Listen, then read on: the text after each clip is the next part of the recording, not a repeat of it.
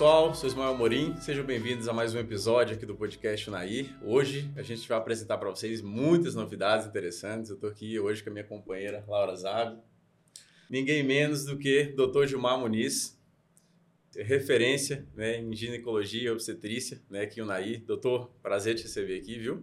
Seja muito bem-vindo. Obrigado, Ismael. Quero agradecer o convite. É uma satisfação estar aqui com vocês, participando e inaugurando o HSH Cast, o podcast. Grande novidade.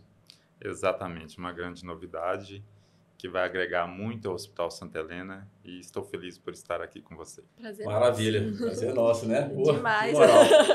e aí, doutor, já antecipou a nossa novidade, né? Agora, o podcast Naí, em parceria com o Hospital Santa Helena, a gente está lançando o HSH Cast, né? um podcast é, do Hospital Santa Helena. Então, o doutor está aqui para representar, né, doutor, todo o hospital, as especialidades, e a gente tem só um pontapé inicial de muita coisa para poder conversar. Né? Vamos iniciar então o nosso bate-papo. Né? Vamos sim. Vamos é nessa. importante é, reforçar, Ismael, que você comentou aí. Eu estou aqui representando um grupo, sim. que é o grupo, grupo Hospital grande. Santa Helena. É um grupo grande. grande. Nós hoje somos 42 médicos de diversas especialidades.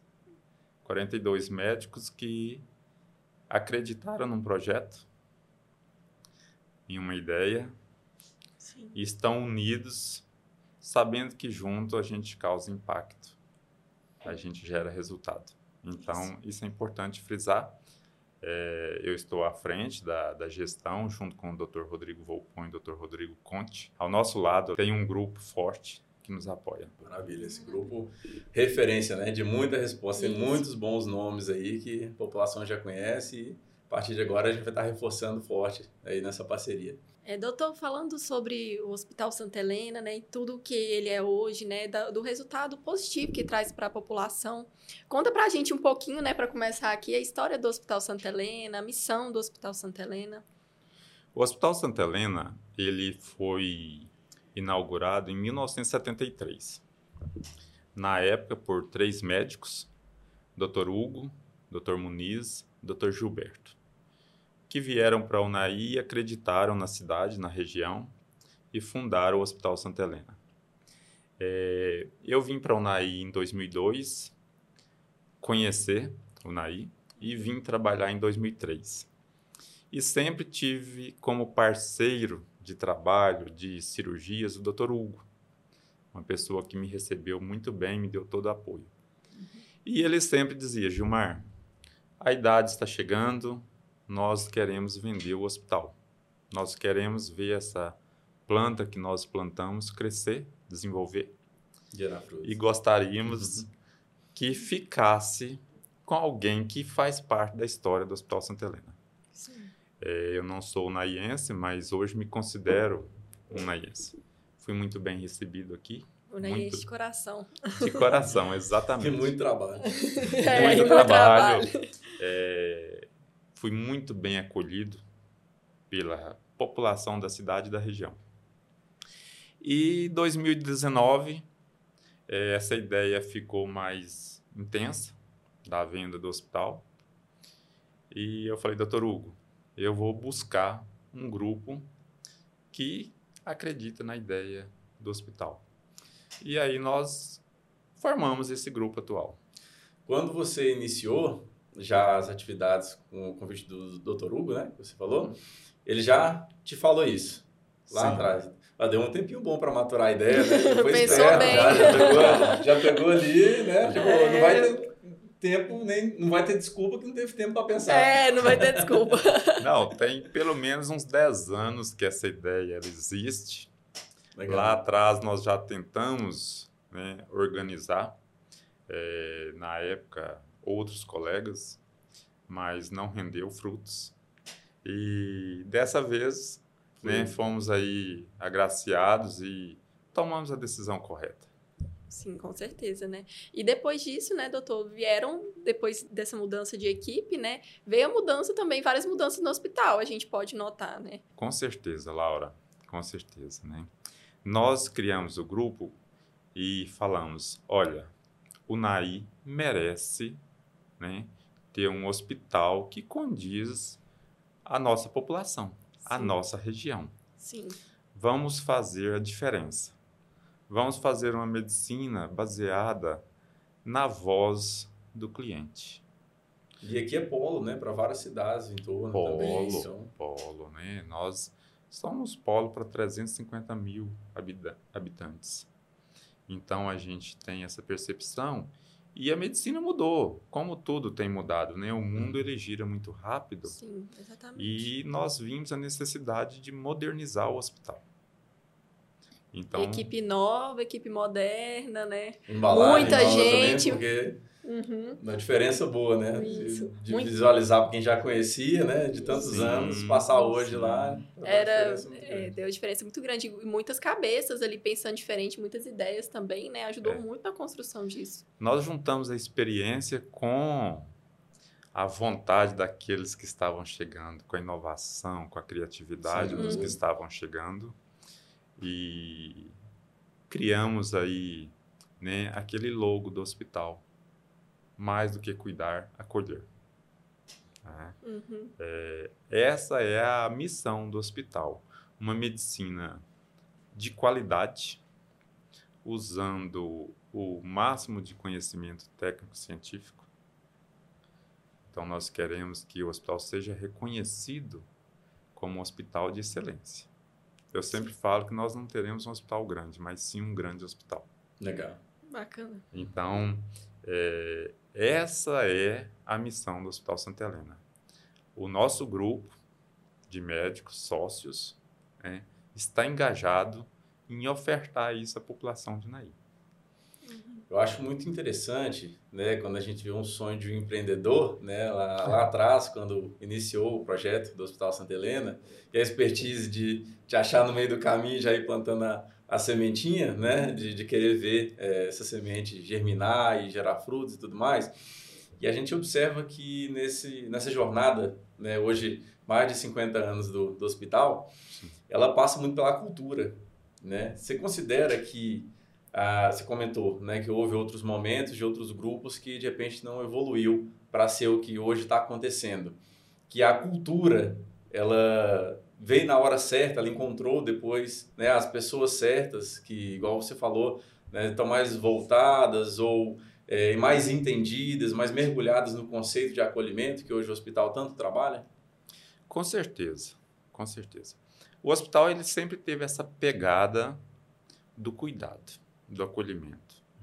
O Hospital Santa Helena, com os antigos sócios, ele trabalhava para isso. Porém, a medicina se tornou muito cara e começaram a ter dificuldades de investimento, de melhoramento. Eu sempre digo que a gente fez um aprimoramento do hospital. Ele já tinha um alicerce Bem feito. bem feito Já tinha a de base. a base Uhum. de atenção aos clientes. Ele tem uma carteira né, de clientes muito fiel. E isso foi usado na época da compra para mostrar para os demais sócios a importância e a força do Hospital Santa Helena. E realmente foi de encontro ao que o grupo realmente acredita que é a saúde atual. né? A saúde atual Sim. ela não é mais centrada no médico. Ela é uma parceria entre o médico e o cliente, entre o médico e o paciente. Uhum. né? Então, é, casou né, o nosso desejo né, com o desejo que a população tinha. E a sociedade abraçou o projeto. Eu sinto Que é isso por onde eu passo, é, a sociedade nos dando força, nos impulsionando para que a gente siga em frente. A gente sabe dos desafios, é, tinha noção das dificuldades que viriam, tinha noção que viriam aquelas que nós não ima- imaginávamos, né? Uhum. Isso faz parte de qualquer empreendimento. É, mas o que nos mantém, a perseverança e a firmeza tem feito a gente seguir. A coragem, né? A coragem, Seguir também. a Isso. coragem. É um grande projeto. Né? Não só pelo projeto, mas igual você falou, uma clientela fiel, ela está em volta de, em 50 anos, de gerações, de, uhum. né, de um sentimento que ele é Isso. é maior do que o negócio em si. É como, assim, fazendo um paralelo, né, me permitindo fazer um paralelo aqui aleatório, mas um clube de futebol, por exemplo, né? Você vai comprar um clube de futebol só pela empresa, tem paixão envolvida, tem sentimento, Isso. tem aquela coisa que vai passando. Isso. O hospital é uma coisa que marca a vida da gente, né? Então você tem uma experiência boa, né? Você nasceu, nosso, nasci lá, minha mãe nasceu lá, meu, meu irmão nasceu lá, então... Inclusive eu nasci lá. Sua filha nasceu lá. Minha filha nasceu lá. Com o doutor Gilmar. então é uma... Aí você passa por um momento difícil e você tem uma boa experiência lá, nossa, eu passei por uma situação, fiquei doente, tive uma boa experiência lá. Então é uma coisa que o, né, o atendimento no hospital para um momento muito feliz, para o melhor momento da sua vida ou para o pior momento da sua vida, marca a vida de todo uhum. mundo. Então é suma importância isso. É. Isso é tão forte, Laura, que hoje eu tive um caso assim, né? Fiquei feliz porque a mãe levou a filha, ela está grávida, e ela disse: Olha, doutor Gilmar, ela nasceu com você. E eu nasci com o doutor Hugo aqui nesse hospital. Então, uhum. mostrando aí, né, a fidelidade, a ligação, né? a ligação com o hospital. E sempre chega, olha, eu cheguei aqui, eu vi como o hospital está diferente. Como melhorou, como eu fui bem acolhido ali na recepção ao chegar. É, então, isso deixa a gente com uma alegria muito grande. E uma responsabilidade a mais, né? ah, sim, sim, né? Isso aí, quando você... Eu falo que tem duas formas, né? É, na realidade, se você não quiser é, que as pessoas contraponham você, você não pode fazer nada. Isso. Uhum. Não dizer nada e não ser ninguém. Aí, Isso. você não irá receber críticas construtivas e ali no hospital nós estamos lidando com o bem maior das pessoas. Sim.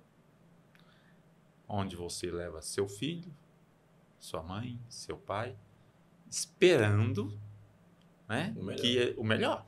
Esperando Exatamente. o melhor. Então, a nossa responsabilidade é muito grande. Muito e grande. o grupo tem essa noção. Uhum. Nós temos essa noção. Né? É, e estamos buscando fazer o melhor a gente observa sempre lá, eu não sei, eu sei que existe o grupo, né, do sócio, a gente sabe também que tem vários outros profissionais também, né, que atendem de maneira geral no hospital.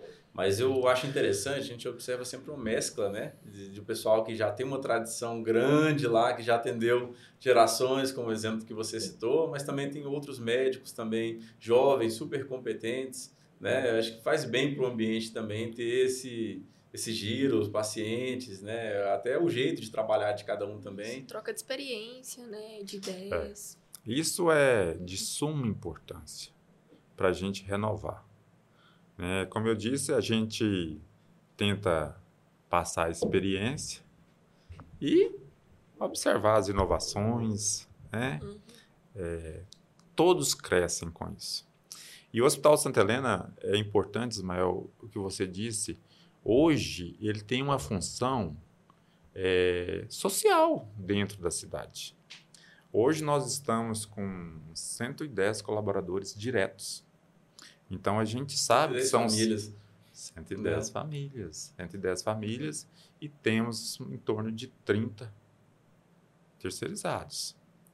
Então, a gente sabe da importância que o hospital tem para a sociedade em termos de renda, da responsabilidade que nós temos com os nossos colaboradores. Uhum. É, e sabemos que são eles que nos ajudam também a prestar o serviço. Com certeza. Né? Uhum. É multiprofissional. Uhum. E temos investido muito em capacitação. É, a gente observa que atendimento né, é uma coisa tão séria, às vezes carente demais uhum. e você ter tanta qualidade, tanta visão e investimento, né, por trás. Até, você até citou, a medicina ela tá cara, né? A gente sabe que hoje os equipamentos, a gente até atuar num nível de ponta não, não é fácil, faz parte dos desafios, mas é, você ter tudo isso, você não ter um atendimento acolhedor, né, a palavra-chave que você bem usou e também faz parte Sim. do conceito do hospital, é, é, um prejuízo que é ruim para todo mundo. Quem que não gosta de ser bem atendido, né? Então, se você não tem um alicerce pautado nisso aí, você às vezes não vai nem chegar né, toda aquela parte que, que envolve passar pela porta do seu consultório, né? Que envolve tudo mais. A gente observa, né? A gente está aí no dia a dia. É, que ser bem recebido né, pelo pessoal desde a recepção, que influencia em diversas outras áreas lá dentro também, né? Eu, eu falo muito né, de cadeia de valor, né? E o pessoal fala que eu virei muito empreendedor porque cadeia de valor é um termo mais aí do, dos negócios. É, mas é isso. É você acolher a partir do momento que ele para o carro na porta do hospital. Ali nós temos o guarda que já pega uma maca, pega uma cadeira de rodas, já ajuda a descer do tá carro. Solista ali. Solícito, ajuda a tirar a senha, a recepção já vem, se é algo mais urgente, a enfermeira já vem, para que a pessoa tenha um direcionamento. Ela não entre dentro do hospital e tenha que ficar olhando para um lado, para o outro, sem saber para onde ela vai. Sim. Uhum. Uhum. Então, é, esse acolhimento, ele, ele é total. Né? E a gente está buscando também fazer o pós-alta. É algo uhum. que nós estamos trabalhando, a gente está investindo em pesquisas né, de satisfação do cliente dentro do uhum. hospital. A gente quer saber o que, que o cliente pensou, como ele foi atendido, o que ele acha que poderia melhorar. Nós feedback, estamos né? abertos. Né? Feedback, feedback. Feedback. Ajuda no porque... crescimento no crescimento. Amadurecimento. Com né? certeza. funcionar lá dentro, né? Para todo mundo. Qualquer opinião, né? Da pessoa que está passando pela experiência, que tá todo mundo ali trabalhando e se esforçando para fazer o melhor. E quem está tendo a experiência é o paciente, né? Porque às vezes é um detalhe que a gente não se atentou. Isso. E o paciente, ele nos mostra isso. Uhum. Exatamente. É? Mais do que pelo hospital, é até o mais fundo esse tópico, né? Porque uhum. acho que até para você recolher bem um feedback, você precisa ter uma certa humildade também, né? De se colocar à disposição para ouvir, né? Porque às vezes a pessoa está fazendo uma reclamação, uma queixa que faz sentido. Uhum. Só que se você estiver fechado ali, não, não está reclamando porque reclama mesmo e tal, tal, tal, você né, não se permite ter essa certa humildade também, você perde uma grande Sim. oportunidade de melhorar um processo, né, de ser mais acolhedor. Com certeza. E o Hospital Santa Helena, ele, ele tem isso. Ele tem isso. Nós estamos abertos né, a receber ideias, a receber críticas construtivas, né, a melhorar dia a dia. Então, doutor, aproveitando que estamos aqui, né, com essa parceria, anunciando essa parceria do HSH Cast. É, com o podcast. E estamos aqui, eu e o Ismael de rosa. Ismael não, tá, não é à toa, Ismael tá até bonitinho de rosa, pra você ver. Uma luzinha rosa de fundo também. Não é à toa, né? Para falar também, aproveitar o gancho para falar sobre o Outubro Rosa, uma data tão importante, né? um mês tão importante, né? E nisso queria que você falasse um pouco do Santa Helena, como Santa Helena trabalha lá o Outubro Rosa, é, como vocês é, passam esse mês conscientizando e falando para os pacientes sobre a prevenção. Realmente é de suma importância essa campanha do Sim. Outubro Rosa. É, é uma das campanhas que mais deu certo no mundo. Sim. É um apelo. Né, é, um apelo, né? Ela começou lá em 1992, nos Estados Unidos, em Nova York. Teve uma corrida da cura. Ela foi se espelhada na campanha teve um ator que eu não me lembro o nome, que ele recebeu uma premiação e ele quis chamar a atenção sobre a AIDS na época. E ele colocou um laço vermelho no terno. E aí a, a irmã teve uma teve a irmã que faleceu com câncer de mama e ela criou a campanha né, Outubro Rosa. Ela teve essa ideia e teve a primeira corrida da cura em Nova York, onde se usou né, o laço rosa. E isso teve um impacto muito grande, teve um, uma divulgação muito grande, uhum. se espalhou pelos Estados Unidos e praticamente por todos os países e ganhou essa dimensão tão importante, porque é tão importante a gente falar sobre o câncer de mama. Incluiu no calendário, né? Uma lembrança Inclu, incluiu para as pessoas durante o ano. Sim, sim. Foi escolhido o rosa porque o rosa, é, segundo a idealizadora né, do projeto, a Nancy, ela disse que o rosa representa a mulher e o rosa, as rosas, né, representa força, né? força, é, firmeza. Então, por isso foi escolhido o rosa. E hoje, né, a gente sabe que o câncer de mama, tirando o câncer de pele, é o câncer mais comum nas mulheres. Infelizmente. Infelizmente, no Brasil, nós tivemos aí em 2021 mais de 66 mil casos de câncer de mama. Muita gente. E Uhum. com uma taxa de mortalidade aí de 17%. Nossa, muito alto, né? 17%. Muito alto. né? A gente tem aí em torno de 66 casos para cada 100 mil mulheres. Então é, é um índice- Vale, com certeza, a pena, né? Falar sobre. Falar muito sobre, né? vale, E não vale. só no outubro, né? Eu reforçar que é falar o ano inteiro, né? Isso. Assim, É um gancho importante, né? Uhum. Mas para É. trazer à tona mais forte. Mais forte, mais Agora, forte. só um pequeno parênteses aqui. Você esperava que o doutor ia te dar essa aula de cultura aqui? né? Não, Pra você- não, não esperava. Né? Aí, ó. Até Tá o porquê é do rosa, né? pessoa, né? Porque a gente só pensava, né? Rosa, porque Isso, é vou rosa. pro doutor Gilmar, ele vai falar sobre o tema lá. É. Deu uma aula de cultura aqui pra nós. Deu uma aula data, até o ano, né? Legal. Esse aí, Bacana. esse aí vem da, da ginecologia, né? Do, a minha especialidade lida diretamente com isso e geralmente os livros de ginecologia, às vezes tem alguns prefácios, algumas coisas que eles colocam isso. Eu adoro Você é ler. pouco estudioso, né? Não não estudou também essa parte. É, né? Eu adoro ler prefácio, dedicatória e Uhum. entender o porquê, né? Legal do- demais. Mostra mais uma vez o, o compromisso seu, né? Até com o conteúdo em si. É. Isso. E o Hospital Santa Helena ele está empenhado também nessa campanha, né? Nós colocamos lá é, uma iluminação para chamar a Temática. atenção, temática. É, o que nós fornecemos lá de exames, né?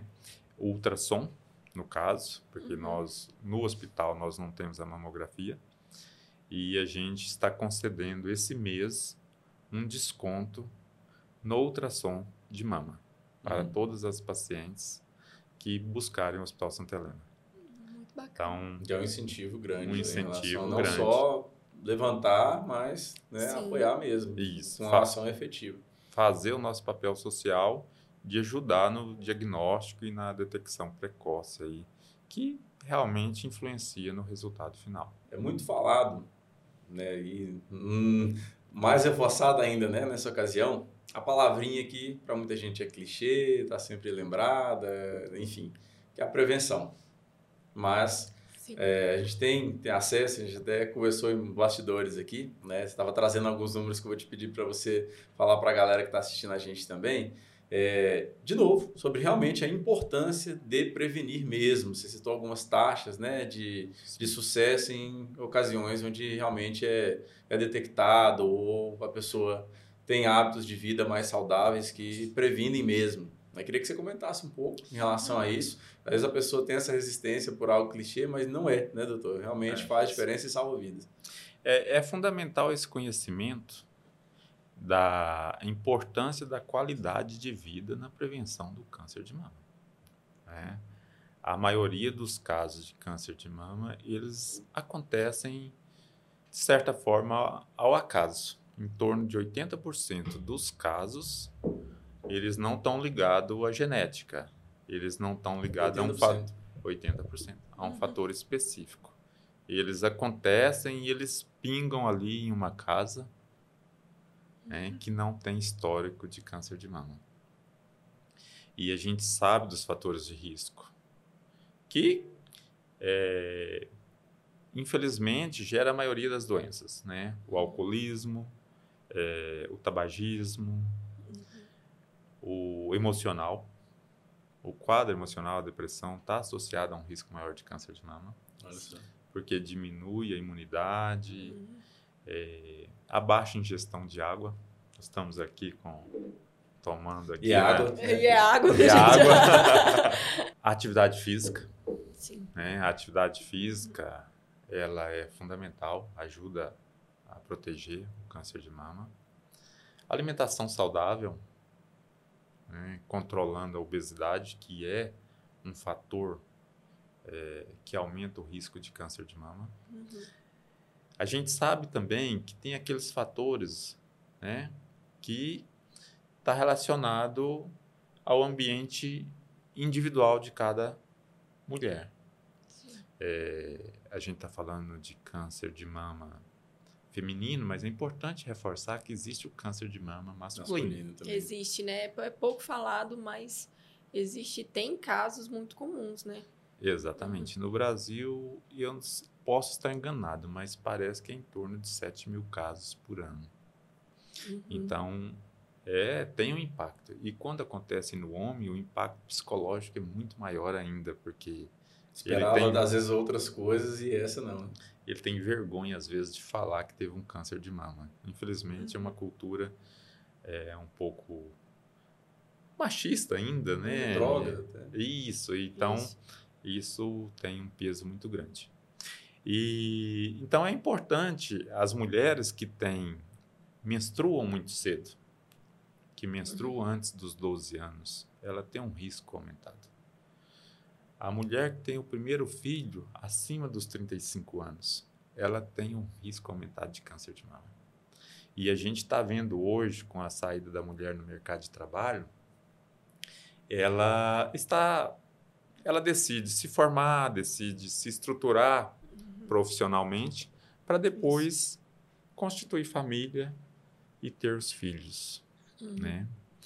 E com isso tem o primeiro filho às vezes a- após os 35 anos. E isso tem um impacto na sua saúde, inclusive no, no risco para o câncer de mama. Olha pra você ver, eu não sabia também. Um alerta importante, não porque sabia. É. né, entra numa situação que, poxa, eu vou fazer um planejamento De é, de né? vida, Uhum. né? E é um dado que, se for incluir É. nesse planejamento, pensar na saúde, já tem que Tem que colocar ali repensado. da listinha do pró e contra, né? É, É verdade, é verdade. Tem, tem que analisar, tem que ter essa orientação, buscar Sim. orientação profissional. Isso, olha a importância, né? Porque isso, isso aí mesmo, eu- da menstruação antes dos 12 anos e, né, de, de ter filhos depois dos 30 anos, eu, essa eu nunca escutei. E olha que, né, sempre trabalho na área do marketing, a gente sempre tá fazendo conteúdo, sempre tá estudando. Isso eu nunca vi em lugar nenhum, é a primeira vez que eu tô sabendo. É.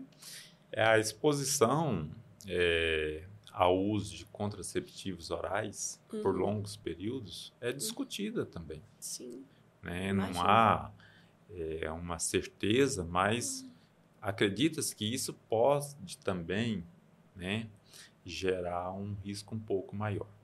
É, o Brasil é um país que se utiliza pouco é, o DIU, que é o Uhum. dispositivo intrauterino, ou outras formas de contracepção. Sim. E o anticoncepcional, os contraceptivos orais, é o método mais utilizado em nosso país. É, e isso vai é, contrário à maioria de outros países desenvolvidos, principalmente, onde o uso de dispositivos é maior do que o uso de contraceptivos. É mais agressivo, né, doutor? Esses Mais outros, agressivo. Mais E agressivo. tem um- uma, é, pelo menos pelo que eu sou mulher, né, escuto, tem o DIU ele tem uma, um- uma coisa muito negativa na sociedade. Né? Tem muitas mulheres que colocam e ah, quando é com hormônio, né? Dá muita espinha, ai, estourei de espinha, e hoje a estética é preocupante para mulher. Hoje a gente está, né, numa geração que Instagram, essas coisas preocupa, né, a aparência, tá mais preocupada com a estética. Ah, estourou de espinha, ah, o meu não ficou no lugar. Então, eu, pelo que, pela minha visão e pelo que eu compartilho, assim, no meu meio, o DIU não é uma coisa muito, né, ah, é, é melhor colocar, né, assim, é melhor porque é mais seguro, né? Mas Sim. pode te dar espinha, pode, te, né, pode sair do lugar, você pode engravidar mesmo assim. Então, o pessoal acha que eles ficam mais acomodados com, com o, o método, né, Os mais É. é, pílula, injeção. É, isso é bastante interessante, Laura. Assim, tem que ser utilizado critérios para indicação do melhor método individualizado para cada pessoa. Uhum. O que acontece é que a mulher, ela só termina a sua formação corporal, seu amadurecimento, em torno de 21, 24 anos. E com a liberdade sexual, com o início da vida sexual cada vez mais precoce, é, é natural a mulher ter espinha aos 18 anos, aos uhum. 17 anos, como o homem também. Uhum. Porque os hormônios estão em níveis elevados. E a mulher tem a testosterona que aumenta isso. Então, quando eu quero é, limpar o rosto de uma paciente, eu quero que ela não tenha espinha, eu bloqueio o ovário dela. Então, por que se usa muito o anticoncepcional e fala que ele, ele ajuda a controlar as espinhas? Né? Uhum. Então, a gente, se chega uma paciente com muitas espinhas, eu bloqueio. Então, o DIU, muitas vezes, é, ele leva a culpa, mas a culpa não é dele. Hum, Porque se eu coloco um DIU numa paciente de 18 anos e ela ainda está em fase de expansão hormonal, ela vai ter espinha, porque ela para com o anticoncepcional que estava bloqueando uhum. o seu natural e aí ela vai ter as espinhas e ela joga a culpa no DIU. Então, nem sempre é o DIU. É claro, tem pacientes, sim, que não respondem bem, é um efeito colateral que pode uhum. acontecer. Mas não é tão comum né, uhum. é, que aconteça. Então, é uma ótima opção, mas tem que ser avaliado, individualizado para cada paciente. Tá? Exatamente. Tá? E tem que botar na balança, né? Porque, Isso. igual a Laura falou, e é uhum. verdade, é é, relevante a, a, o tópico da estética, né? É, as pessoas estão muito preocupadas com isso e tudo mais, mas é, é claro que a opinião individual para cada tipo de situação, o profissional ele vai conversar com a pessoa, né? E vai colocar ali na balança, olha, isso aqui é para a sua saúde, Sim. você preocupa, claro, com a estética, mas e aí, né? Vamos decidir juntos aqui o que vai ser melhor, porque uhum. vai pesar mais para o lado da saúde, acredito. Né? É uma decisão delicada. É... Eu já tive alguns episódios, né? pessoal condena o contraceptivo oral, porque ele às vezes bloqueia um pouquinho ali do, do pico ovulatório ali, da testosterona, né? O pessoal que gosta mais fitness aí, adora, né? Uhum. É, olha, evita o contraceptivo. E aí o DIL vem as espinhas, altera a estética. O contraceptivo, contraceptivo elas não querem, mas tem que ter uma decisão, tem que ter uma opção porque senão vem a gravidez, porque é uma idade extremamente fértil. Então tem que ser individualizado, analisado uhum.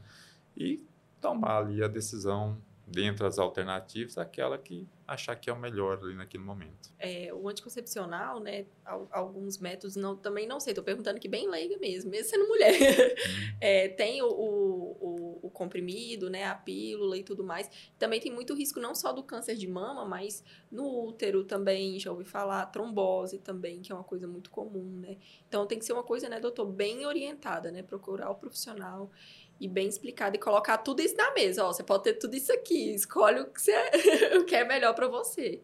Verdade, verdade. Uhum. A gente tem dados para mostrar para a cliente, né, ali as opções que ela tem.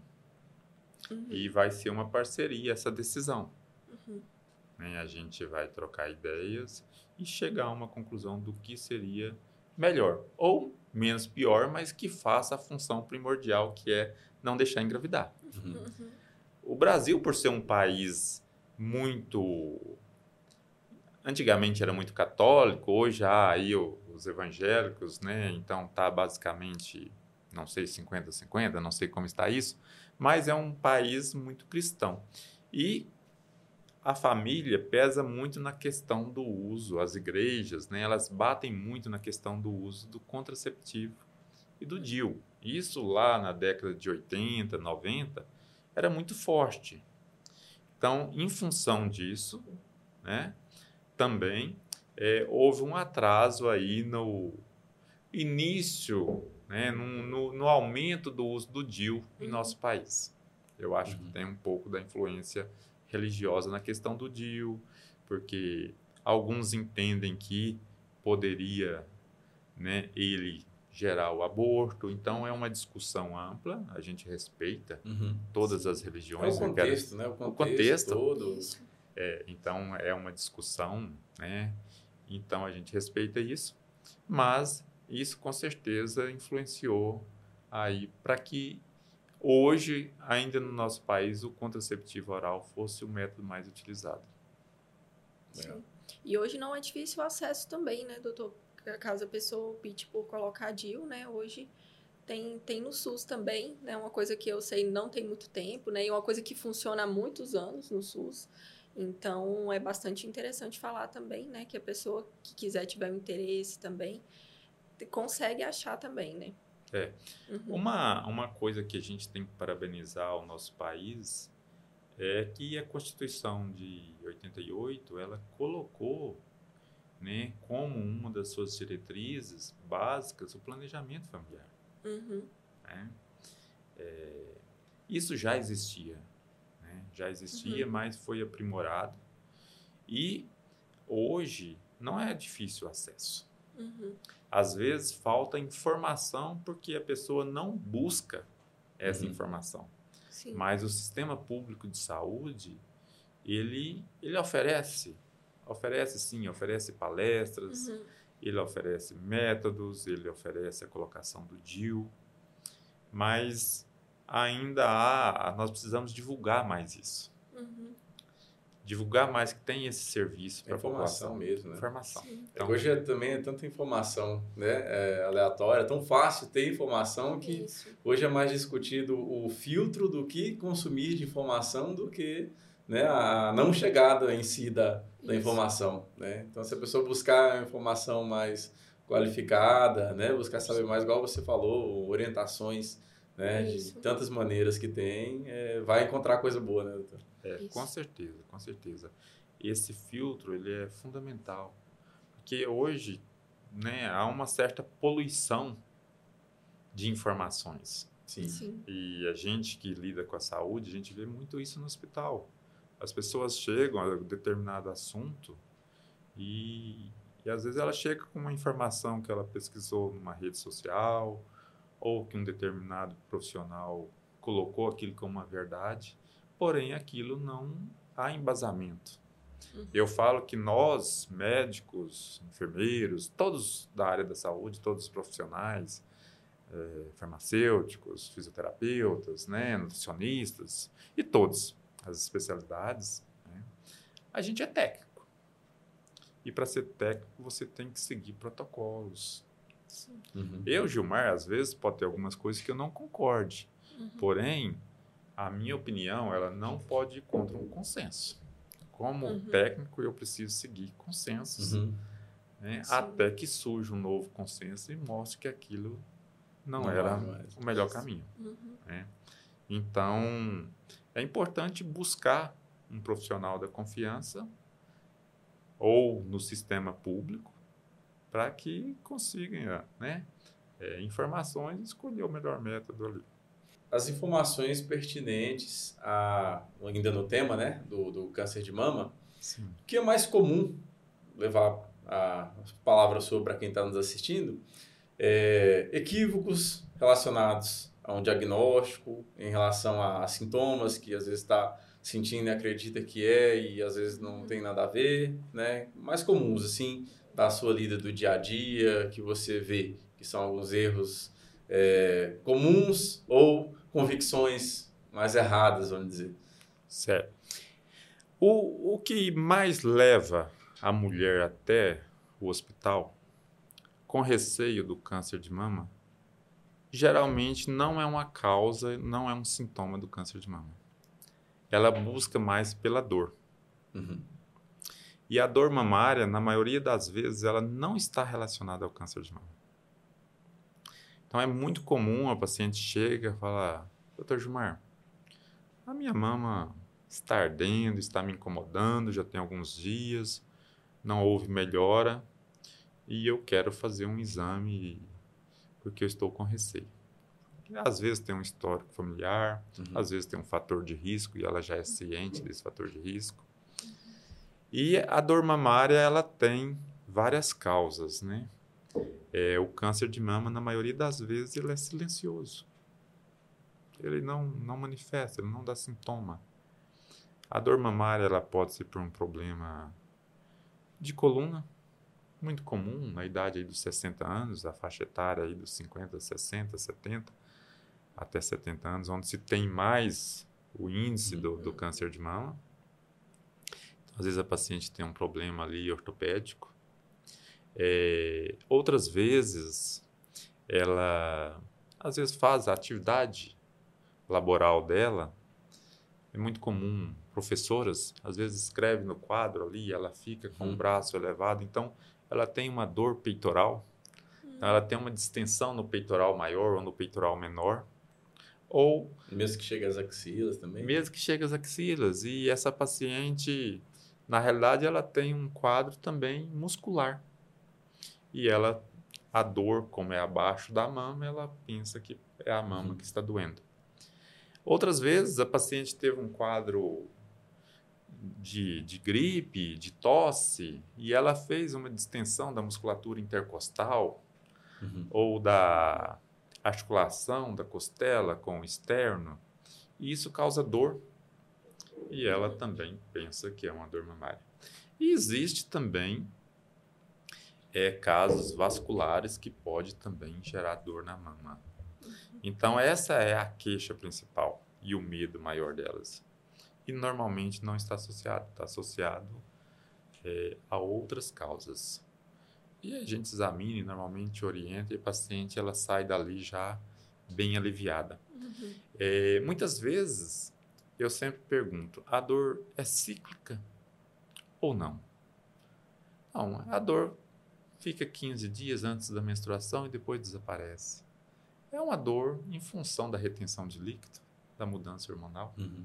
Então essa dor ela não está associada a um risco maior de câncer. A dor surge ao mesmo tempo nas duas mamas? Surge. É raríssimo você ter um câncer que irá surgir ao mesmo tempo nas duas mamas. Oi. A dor surge em toda a mama? Sim, doutor Gilmar. Também é muito raro você ter um início de câncer que já acomete toda a mama. Primeiro, ele não, geralmente, como eu disse, não gera dor. Segundo, ele vai começar num ponto. Então, essa dor não sugere que seja câncer. Uhum. É... Secreções no mamilo. Então, é outra queixa e outra preocupação. Essa sim merece atenção. Uhum. Mas é uma secreção parecida com leite. É muito comum nas mulheres que amamentaram, às vezes ficar vários anos, porque há uma dilatação dos ductos finais ali, uhum. é, é chamado de ectasia ductal. E isso às vezes sai uma secreção branca, esverdeada, chumbo, às vezes. É. Aí a pessoa já preocupa, né? Isso, uhum. mas ela não sai espontânea. É que ouviu falar a secreção, aí deu, Isso. né? Exato. Então ela, ela geralmente essa não é espontânea, é quando a mulher aperta ali o mamilo ah, em sim. uma ocasião e ela acaba saindo um pouquinho. Uhum. A mama, o mamilo, ele tem em torno de três, quatro ductos geralmente. Cada ducto drena uma região da mama. Então, quando é uma secreção que sai ao mesmo tempo em quatro ductos, vai de encontro ao que eu disse antes. Dificilmente será um câncer, porque ele está drenando regiões diferentes uhum. da mama. Entendi. Agora, é uma secreção sanguinolenta num ducto único. O paciente às vezes acordou de manhã e viu que o lençol estava manchado, sangue, que seria uma secreção da mama. É uma secreção em água de rocha, em água mesmo. Então, merece né, uma atenção mais rápida. Uhum. Então, essas informações todas o profissional irá passar uhum. para paciente. De acordo com cada caso, igual você falou. De né? acordo com cada caso. Cada é claro que você chega perto caso. de um sintoma e a pessoa já ouviu falar, no caso da secreção, por exemplo, ela vai estar tá mais desesperada, né, doutor? Com Exato. certeza, na hora que procurar. Mas até o jeito seu de falar aqui né, já tranquiliza mais em relação às ocasiões em si. Mas você falou um, uma situação bem interessante, é, que a pessoa busca a dor, né, quando está sentindo uma dor, outra coisa, e muitas vezes manifesta de forma silenciosa, né? É, qual que é a sua recomendação? Vamos dizer, é procurar o profissional em exames de rotina mesmo, ali durante o ano. É, tão falado nessa época, né, o autoexame da, da mama também, uma coisa para ficar mais de olho, não só no momento que chega a sentir uma dor. O que, que o doutor Gilmar recomenda? Eu recomendo que as pacientes façam sim os seus exames de rotina, que procure o profissional da sua confiança, isso é fundamental, é, e faça anualmente é, os seus exames, não só de mama, né? Uhum. É importante é, entender a harmonia do corpo. Uhum. É. Então, lá o médico, né, um especialista, ele irá é, explicar que é melhor as alternativas que se tem para investigar né, é, o seu bem-estar. Se ele vai indicar mamografia, se ele vai indicar um ultrassom, ou se ele não vai indicar nada. Uhum. Ele apenas vai esclarecer ali um receio que ela está e dizer, olha, esse ano não precisa. É, a gente tem a mamografia, a gente tem o ultrassom, é, que tem as suas recomendações precisas, que existem protocolos da sociedade e do Ministério da Saúde para que seja indicada as suas recomendações. Então, cabe ao profissional ali, em parceria com a sua cliente, com a sua paciente, decidir qual vai ser a forma melhor naquele momento para investigar. Mas procure. Mas procure, procure, procure. Outro sintoma muito comum são os nódulos é, mamários. Então é importante deixar claro também o nódulo do, do câncer, ele é fixo. Muitas vezes a gente se depara no consultório mulheres com nódulos que você aperta, ele se move de um lado para o outro. Você vê que ele está solto, parece é, não, hoje em dia as pessoas não brincam de biloca mais. Na minha época eu brincava de biloca, né? E ele parece uma biloca, né? Ele é. se desenvolve, ele se desenrola de um lado para o outro, você vê que ele está solto. É, a chance disso ser um câncer é mínima, mas não deixe de procurar. Uhum. Então, é, aqui eu estou tentando passar informações para diminuir talvez uma ansiedade inicial uhum. Isso, da cliente. Né? Sim. Tranquilizar. É, trazer a informação. Porém, não podemos negligenciar a nossa saúde Isso. e deixar de procurar né, uma avaliação de um especialista e confirmar, não, realmente o que você tem não é uma doença de maior gravidade.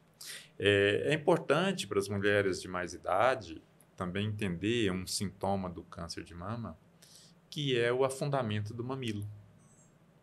Então, normalmente, as mulheres têm o, o mamilo e, de repente, o mamilo de um lado ele afunda, ele cai.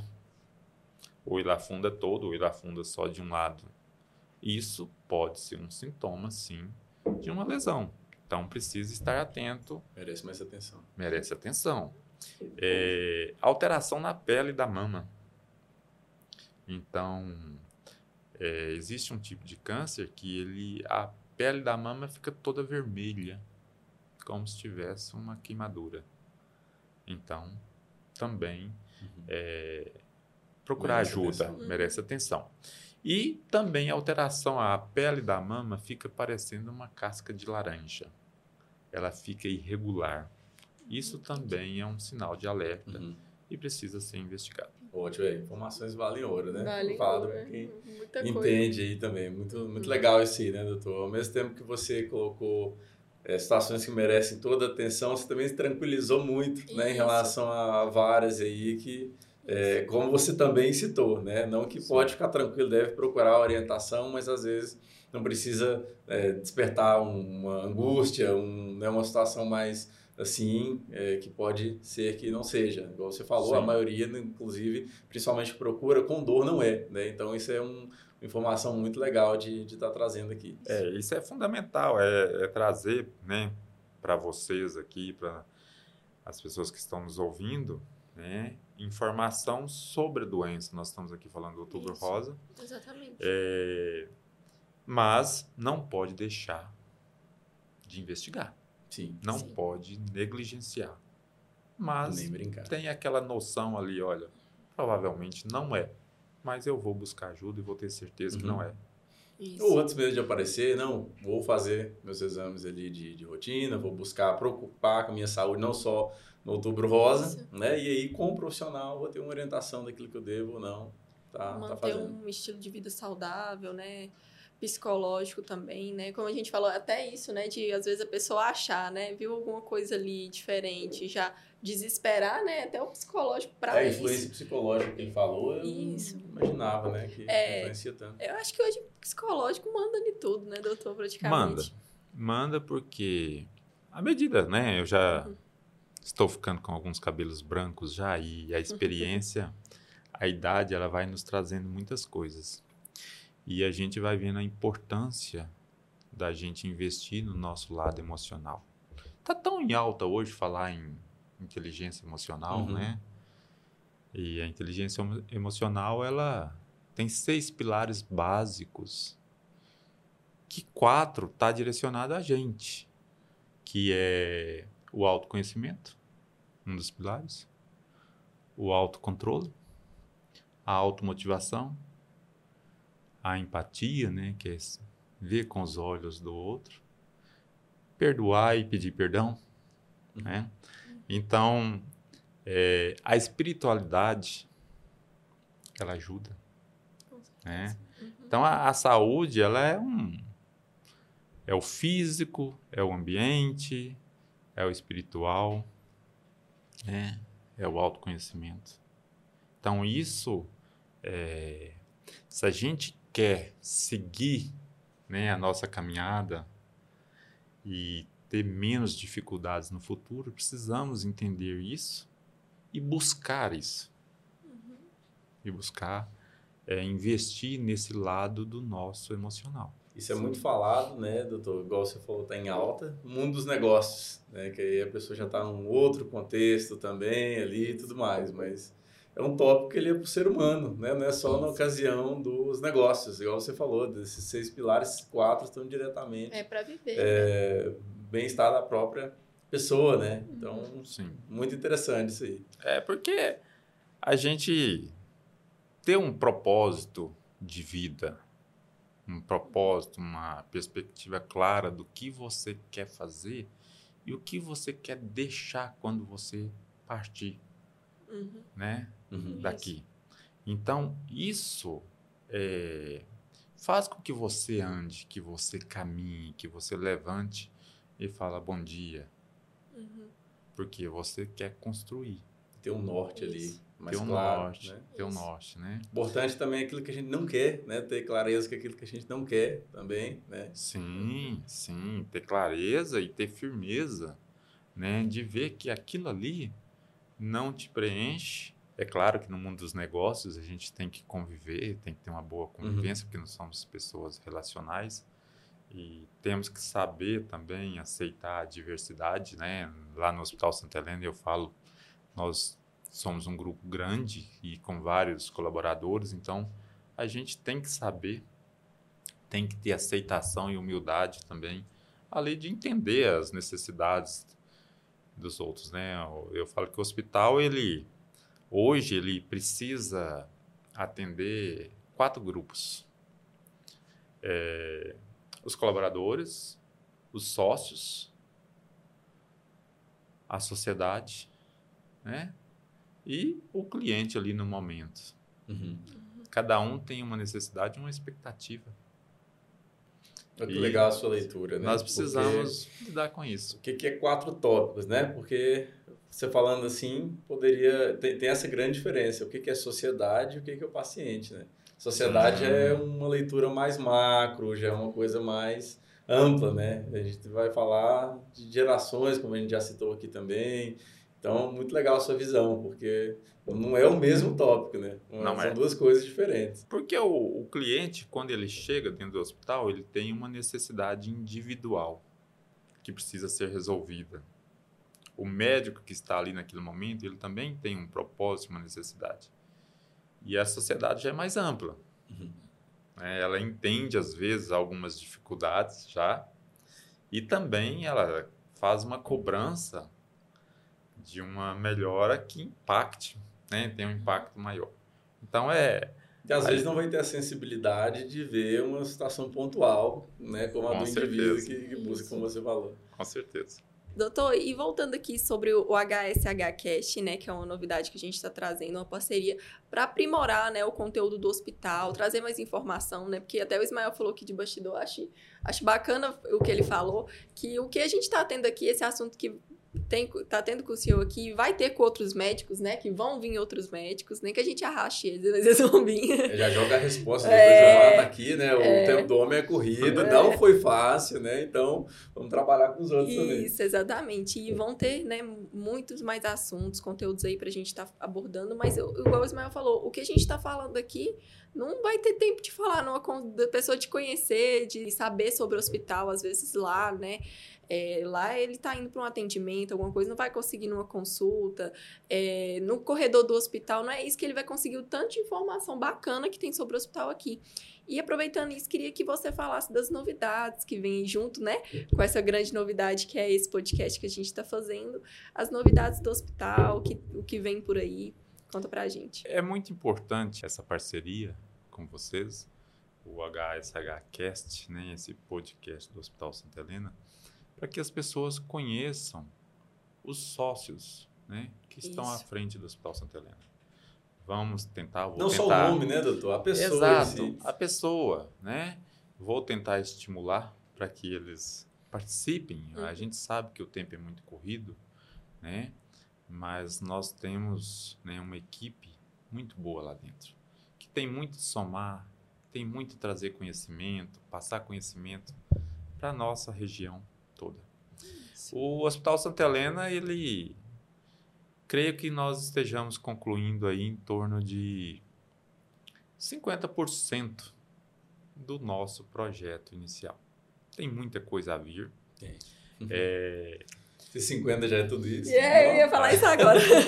nós é, concluímos a reforma de toda a estrutura né, anterior do hospital. Estamos para inaugurar aí nos próximos dias ou dentro de um mês no máximo os elevadores. O hospital terá um elevador de pessoas e um elevador de maca. Legal. Bacana. É, aprovamos o nosso projeto é, na Secretaria Estadual de Saúde em Belo Horizonte. É, quero ressaltar aqui o, o apoio que nós recebemos de várias autoridades aqui da cidade nos ajudaram com isso, é importante. é importante agradecê-los.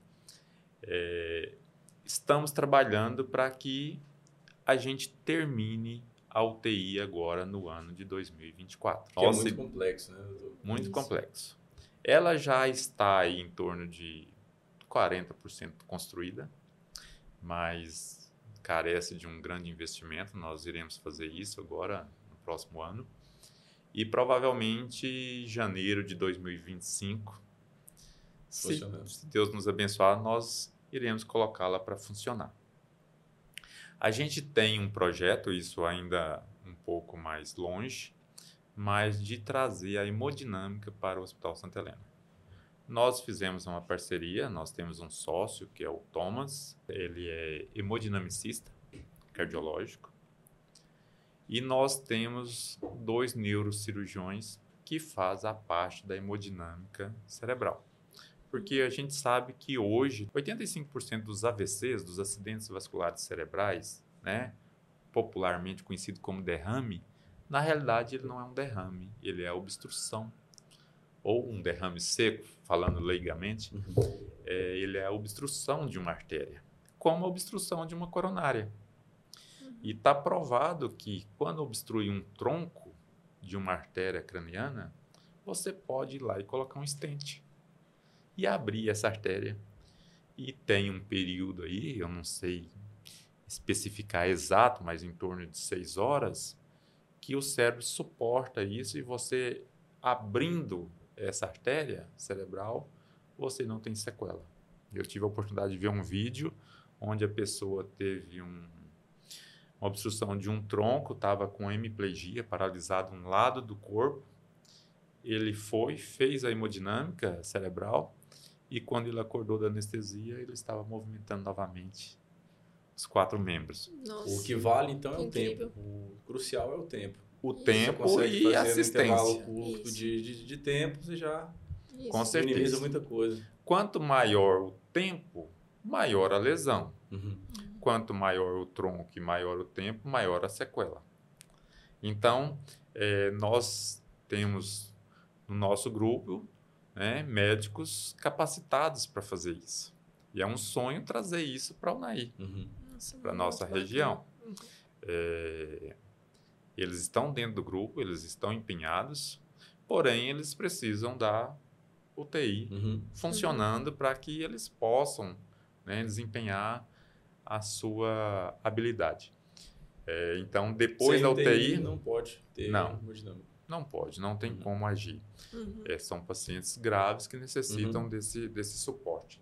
Então, depois da UTI, nós iremos partir né, para esse projeto que é construir hemodinâmica. Isso também carece de aprovação é, no Estado, investimento, muito investimento. Isso irá fazer com que gire mais na nossa cidade, gerando mais postos de trabalho. Então, isso influencia mais vagas de emprego, uhum. né? mais serviços sendo prestados, Serviços, mais acolhimento.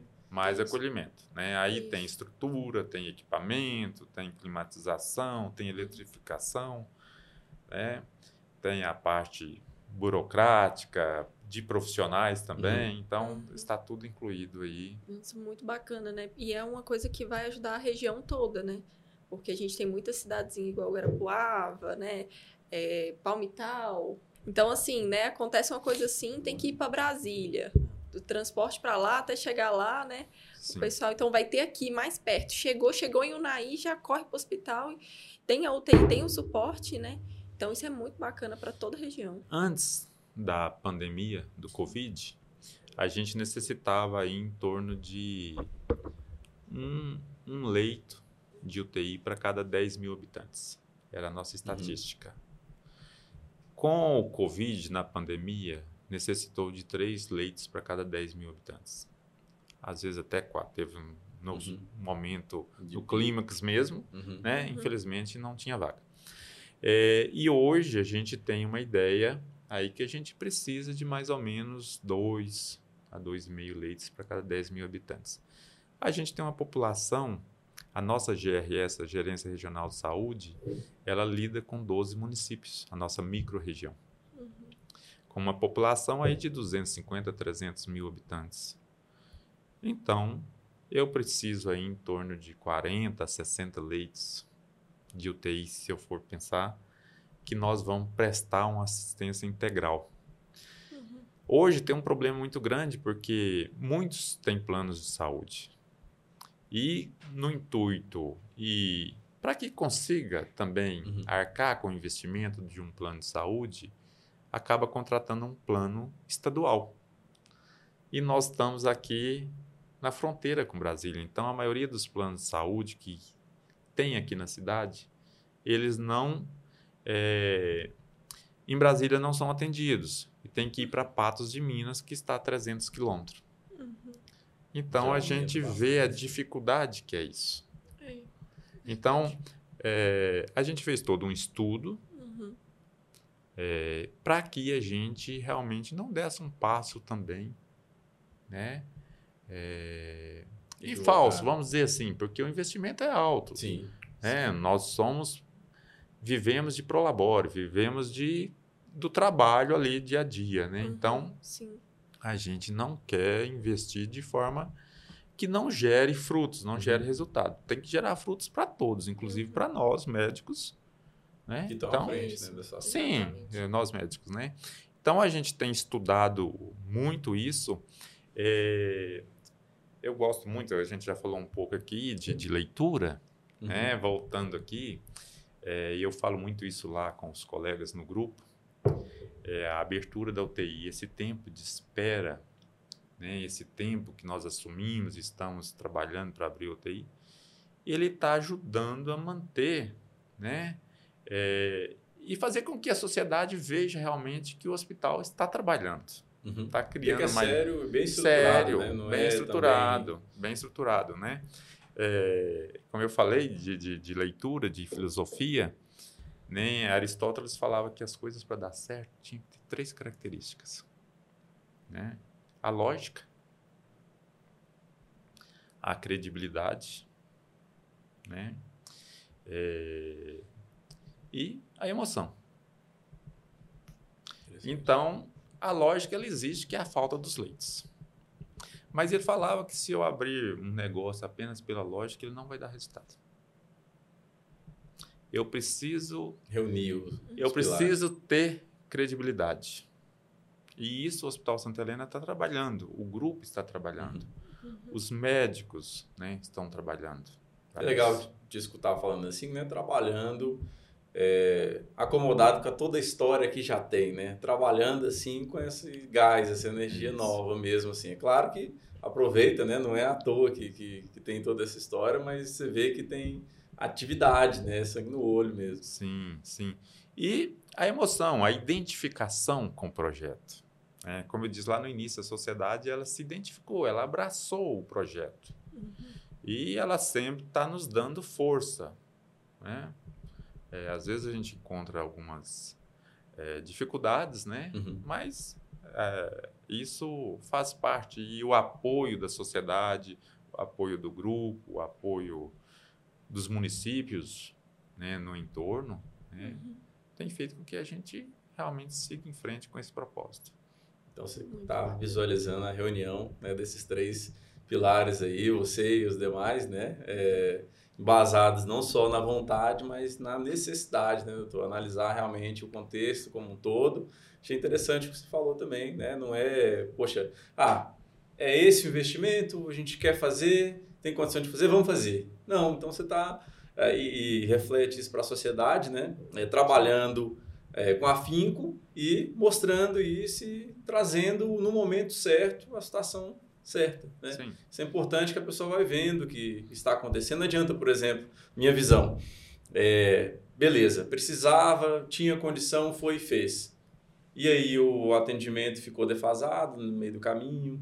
E aí A é, é, ficou pra- é, foi um custo, vamos dizer, que gerou é, desunião e atrito entre sócios, que reflete na- nos colaboradores do dia a dia, enfim.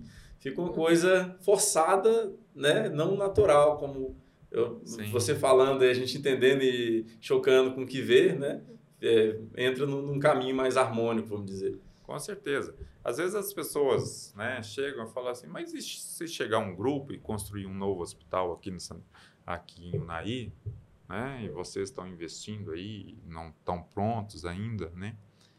E eu sempre digo, primeiro, tem espaço para todo mundo. Não depende deles, depende de nós. Eles podem chegar. Agora, nós vamos perder se nós não tivermos essas características da credibilidade, E da a identificação. credibilidade, ela pesa muito. Então, se chega um novo grupo, ele terá que criar isso. Ah, pela lógica, tá, eu vou lá e vou montar uma UTI. Lá não vai dar certo. Porque você, se você não se identifica, você não leva seu filho, sua mãe, seu pai para aquela UTI. Você precisa ter uma identificação, você Outros precisa fatores. tem outros fatores, né? Então, é, a gente tem consciência disso, né? E a gente tem consciência também que a gente não pode ficar parado. Uhum. Então, a- os médicos lá do hospital têm buscado se capacitarem, né? A gente criou lá dentro, interno, né? É, uma vez por mês, com os nossos colaboradores, um dos médicos dá uma aula de um assunto específico. Isso já tem basicamente três anos. Olha só. Muito bacana. Então, a gente tem buscado atualização.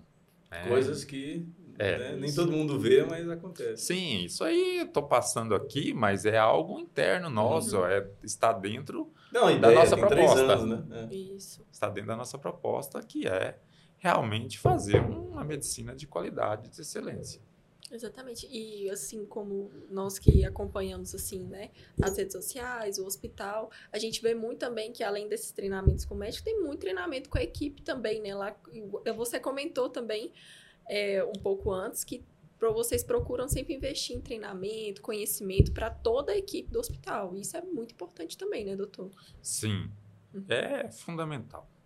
Fundamental. É fundamental porque o médico ele não consegue estar ao, ao mesmo tempo em vários lugares. Então, uhum. se ele tem lá três, quatro pacientes internados, ele precisa de um suporte que tenha né, um conhecimento, tenha competência para atender ali uma ocorrência até que ele chegue, uhum. Né? Uhum. ou para passar uma informação adequada. Exatamente. Então, nós temos trabalhado nisso e tem, tem assim, surtido efeito. A gente vê né, que como tem crescido. E nós temos também tentado colocar com que os colaboradores eles sintam parte dessa mudança eles sintam parte desse crescimento do hospital. Porque de fato são. Né? É, são, são. Eles fazem parte. E a gente está tentando fazer uma gestão enxuta, né? uma gestão mais horizontal, criando. Né, pequenos líderes dentro do, do nosso grupo de colaboradores que realmente estejam alinhados com a nossa visão. Cultura da empresa. Com a nossa visão, com a cultura da empresa, né? a nossa identidade maior. Né? A gente colocou, né, nós da gestão, eu, o doutor Rodrigo Volponho, o doutor Rodrigo Conte, como norma dentro do hospital, né, aquelas três palavras, né, a missão, visão e valores, como descanso de tela em todos os computadores, como descanso ali. de tela no, no slide quando for fazer uma apresentação. Uhum. Perto do bebedouro já. Perto do bebedouro. próximo. Como quem não quer nada atrás do atendente ali. Sim. Para que seja constantemente seja reforçado. Uhum. Isso. E fica, né?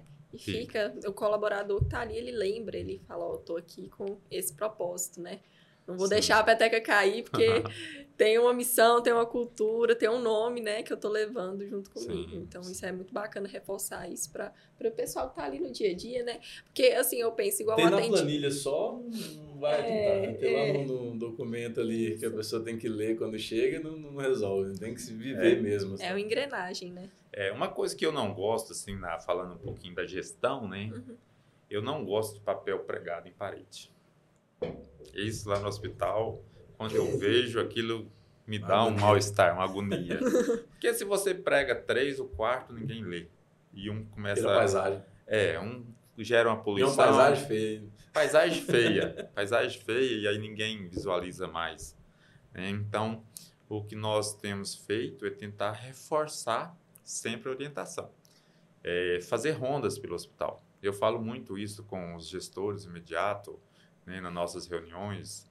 Como eu disse, o Dr. Rodrigo Galpon, o Rodrigo Conte cobra muito isso. Então a gente anda, né, pelo hospital e a gente para ali num, num posto e pergunta algumas coisas. Uhum. Né? É um exercício mesmo, um exercício. um cliente mesmo, um, um olhar de cliente também. Né? Um exercício. Né? E eles já entenderam isso, né? Uhum. É, e aí eles têm trazido coisas somado, agregado. Uhum. Olha, doutor Gilmar, nós fizemos isso aqui. Né? Eu gosto muito do pronto-socorro, porque ali é a nossa maior emergência. Uhum. Então, eu, né, eu chego ali e falo, sempre de manhã, eu costumo passar, falo bom dia ali. Qual que é a ordem do dia, né? Uhum. Como diz a Disney, atender bem quem vem. Né? E a gente, ali já está, eles colocaram ali, não, é, como aquela sala é a sala que atende às vezes um infartado, uma parada cardíaca, né? Eles já colocaram. Eles chegam às 7 horas da manhã. Olha, se acontecer chegar aqui uma parada cardíaca, o Ismael é da massagem, a Laura é da medicação, o Gilmar vai ficar junto com o médico na intubação. Já precavendo. Então, já define o papel de cada um para o seu plantão ali de 12 horas. Para que, numa emergência, um minuto ele é de ouro, não fique batendo cabeça, dois vai ao mesmo tempo fazer a Uhum. mesma coisa. Então, Sim, não- a definição Uhum, de função, isso sim. é uma coisa que a gente tem cobrado e, Isso. e tem funcionado. E eles gostaram e, e estão Entende a participativos. importância, não é à toa, né? Isso. Ah, vamos brincar. Não, é vida, É o uma segundo vida. faz diferença, é sério, então se faz sentido, né? Para que que não É. vai? Nós Comunicação é importante em todo lugar, né? É, nós implantamos né, é, a cirurgia segura dentro do centro cirúrgico. Que às vezes, de vez em quando, você vê aí nas redes sociais, né? Era o olho direito, o médico operou o olho esquerdo. É, tem gente que escreve no joelho, é Escreve. o outro. Eu já vi. Aí escreve esse, esse Exato. aqui, certinho. exato, exato. Porque o paciente fica inseguro. Nós implantamos né, a cirurgia segura, né, o Dr. Conte, principalmente, que trouxe isso é, de Brasília para a gente, mas é mundial, né, as metas Uhum. são mundiais. Então, a hora que o paciente entra, ele é recebido pelo nome. É, tem um quadro onde coloca qual a cirurgia, o nome do cirurgião. E, antes de anestesiá-lo, de sedá-lo, né, uma das colaboradoras da enfermagem, ela fala, verbaliza o que será a cirurgia e qual a equipe. Então, por exemplo, minha área, né? Nós estamos aqui com, com a Laura Zago para fazer uma retirada de um cisto ovariano esquerdo. O cirurgião é o Dr. Gilmar, o anestesista é o Dr. Mazzoni ou André Brostel, o auxiliar é o Dr. Hugo, a doutora Camila. É, ela está acompanhada é, da sua mãe, fulana de tal, né? Eu sou a técnica de enfermagem fulana, a enfermeira é ciclana e fala o nome de quem está ali na sala, para que reforce na hora Uhum. e a gente não cometa um erro ali. Então, isso é uma das coisas também. É um diferencial é, do hospital, assim, Bacana. Estamos fazendo realmente Uhum. valer e buscar qualidade. Você está aqui e nós também, né? Nós Vocês também. mostrar quem tá, como Uhum. que tá. Sim. Passa muita segurança, né? Sim. Porque cirurgia é uma coisa muito complicada, né? Acho que todo mundo que vai fazer, né? ninguém acho que ninguém entra num centro cirúrgico assim, oba, vou fazer uma cirurgia, ai, que beleza. Falou a palavra só. É. Vou ser anestesiado, ah, vou dormir. Acho que ninguém fica assim, né, doutor? Todo mundo tem um medozinho. Então, passa ali uma insegurança, né? Uma afliçãozinha assim. Então, passa ali uma segurança. Não, beleza. Então, agora, né, eu vou, tô em boas mãos. Sim. Eu conheço todo mundo, sei quem tá aqui. Né? Então, É bacana. quebrar essa E é bom também no finalzinho, Isso. eu vou operar o seu joelho esquerdo. pra já ficar seguro de vez. Agora você pode apagar aí na anestesia que tá em boas mãos. Verdade, verdade. Isso. Legal. Ô Gilmar, aqui você não vai escapar né, de uma, é, um método que a gente tem aqui, na verdade é uma missão, faz parte do nosso contexto aqui, né, que é curtar, trazer para perto ah, o Dr. Gilmar. A gente está tendo essa oportunidade pessoalmente aqui, mas quem está assistindo, não. Né? Então é uma oportunidade que a gente tem do Dr. Gilmar, que as pessoas conhecem, talvez mostrar uma outra versão, é, uma versão pessoal mesmo, como você já compartilhou várias coisas aqui. Então é muito importante para nós, eu te peço, né, para você é, se permitir compartilhar com a gente aqui. Quem é o Dr. Gilmar? Deixei por último aqui justamente você ficar bem à vontade, né? Falar pra gente assim, quem é o Dr. Gilmar? A gente aqui está tendo contato, eu vou dar o meu testemunho aqui, né? Já a gente conhece de bastidor, fez o parto, né? É, da minha esposa, trouxe a minha filha ao mundo, fico né, até emocionado mesmo de poder estar aqui contigo, é uma alegria assim, né? Imensa.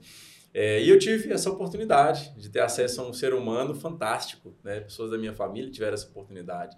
Eu queria que você falasse um pouquinho, é, abertamente mesmo, quem é o Dr. Gilmar, como é que é a família do Dr. Gilmar, o que, que o Dr. Gilmar gosta de fazer nas horas vagas, além de trabalhar bastante, além de ser um líder para tantas pessoas, né? o ser humano mesmo. Conta um pouquinho para a gente, tendo que você permitir compartilhar com nós aqui do podcast Naí do HSHcast. Eu sinto lisonjeado, né, pelas palavras, né, agradeço. Né. O Dr. Gilmar, ele é uma pessoa comum. Né? Dr. Gilmar é família. Eu sou casado com a Carolina. Estamos casados há 21 anos. Estamos juntos há 27 anos. É, nos conhecemos em 97. Eu ainda era estudante. Né? Ela brinca que nessa época eu andava de, de busão lá em Uberlândia, né? De ônibus, né? e ela me conheceu nesse momento e é uma companheira que me ensina muito, né? Ela me mostra os pontos negativos, aquilo também que eu preciso aprender, preciso crescer. É, temos dois filhos, é, a Isabela, a Isabela está com 19 anos. É, é uma benção na nossa vida. A Isabela ela é, ela é especial, é uma alegria para nós e nos ensina e nos ensinou demais. Com certeza ela tem feito a gente ser né, pessoas melhores. Né? E temos o Tiago. O Tiago tem sete anos. É, é uma benção uma alegria, né? Tá naquela vivacidade. Né? energia. De, energia. Antes de vir para cá, ó, foi o aniversário dele ontem uhum. e eu tinha prometido para ele que queria assistir ele jogar futebol. Então eu fui sair mais cedo hoje do, do trabalho para ir uhum. com ele no futebol. Cumprir a palavra. É, cumprir a palavra. E então nós somos família, eu e a Carol, né, assim que acham, temos construído juntos, né, sonhamos juntos. É, trabalho no Hospital Municipal, sou concursado desde 2004 como médico ginecologista e obstetra e trabalho no Hospital Santa Helena. É, tive a oportunidade de trabalhar em Brasília, trabalhar na região, mas eu fiz a opção por ficar em Unai, é, acho que a viagem, o risco, né? Uhum. Eu tomei a decisão de ficar quieto. É, não tenho algumas redes sociais, não tenho Instagram, não tenho Telegram. Fiz a opção de não fazer. Uhum. É, meu tempo já é curto em casa, então eu utilizo o WhatsApp. Fui um dos últimos a fazer dentro do grupo lá, porque virou uma ferramenta, ferramenta de trabalho. De trabalho mesmo com o Instagram hoje também, uhum. né, está virando. Né? Mas eu fiz a opção até o momento de não fazer. É... Nas horas vagas eu, eu adoro ler. É, virou meu hobby. Virou meu hobby. Adoro estudar. Esses dias eu estava no municipal e estava tendo alguns é, estudantes né, de medicina e aí uma enfermeira brincou. Falou assim, olha, se é, a estudante estiver no dia do doutor fulano, vai aprender isso. No doutor ciclano, vai aprender isso. Se estiver no dia do doutor Gilmar, ela vai ter que aprender a ler. e, então, eu adoro ler. Né? E sobre vários assuntos. Gosto de ser informado, né? Uhum. E gosto muito, como falei, de filosofia, de psicologia. Uhum. É, tenho buscado mais ler sobre a Bíblia, né? Buscado a ser um cristão, né? Uhum. Aproximar mais é, da palavra. É, tem uma chácara, adoro ir para a chácara. Lá eu tenho as minhas plantas, adoro. Tenho umas 40 qualidades lá de, de frutas. frutas. Eu descubro uma fruta lá na, na Índia, se eu conseguir trazer ela pela internet, eu Se compro e planto lá.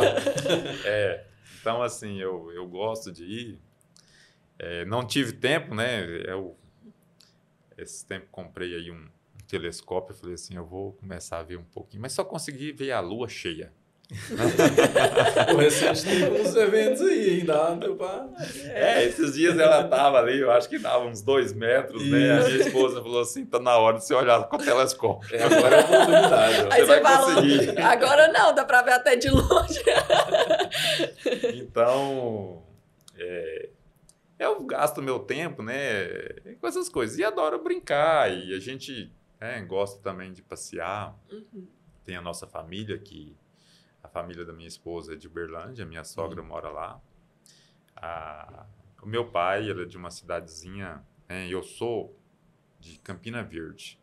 é Pontal do Triângulo, mas um pouquinho mais, que é um distrito, Honorópolis. É, quando eu falo, o pessoal. Sou de lá, Honorópolis. Sou de lá, Honorópolis. O pessoal tem dificuldade até para falar o nome, às vezes. e meu pai mora lá, minha mãe é falecida. É... Quem nasce em Honorópolis é o quê? Honoropolense. É. No, é mais difícil ah. Nossa. Vai, vai, que, né? vai ter é. honorário. Né? É, eu, eu acredito que seja isso. Eu já ouvi honoropolitano, mas eu acho que não. Acho que é honoropolense mesmo. E é uma cidade pequenininha, agrícola, né? É, eu tenho três irmãos, dois homens e uma mulher. Eu sou o mais novo da turma. Uhum. É, eu tenho dois irmãos veterinários e a minha irmã é matemática. Ela é professora universitária. Os meus irmãos todos trabalham aí na área da veterinária. Tem um irmão aqui em Paracatu, né? Ele veio para cá primeiro e o outro lá em Honorópolis. A minha mãe, infelizmente, ela ela, ela faleceu, né? A gente teve uma vida um pouco difícil. Difícil que eu digo, às vezes de recursos, uhum. né? Uhum. Mas uma vida Sim. muito farturenta. Uhum. Muito farturenta. E a minha mãe e meu pai sempre nos incentivaram a estudar, né? É, sempre diziam, filho, é, a gente não terá condições de deixar posses para vocês, mas o conhecimento que é a melhor de todas. Isso, nós vamos trabalhar para que vocês consigam. Uhum. Sempre estudei em escola pública, me formei na Universidade Federal de Uberlândia. Meus irmãos todos formaram lá, nós quatro. E quando eu estava me formando, a minha mãe ficou doente e veio a falecer. Né? Ela, ela viu os filhos formando, né? mas infelizmente não pôde. É, um pouco mais, né? Uhum. Mas é, Deus sabe o que faz, ela está na nossa memória. É, Mas com certeza viu a missão né, sendo executada. Sim. Muito orgulhosa, Sim. com certeza. É, era, né, falar de mãe é, é difícil, né? Ela era uma mãe fantástica, uma mãe que tinha uma sabedoria imensa, uhum. é, que trazia harmonia, né? uhum. Então, que Deus dê ela um bom lugar, que esteja em um bom lugar. E eu vim para Unai, me formei em Uberlândia, fiz ginecologia e tive algumas propostas de trabalho para o Mato Grosso. Mas na época eu já namorava a Carol, a gente já estava noivo.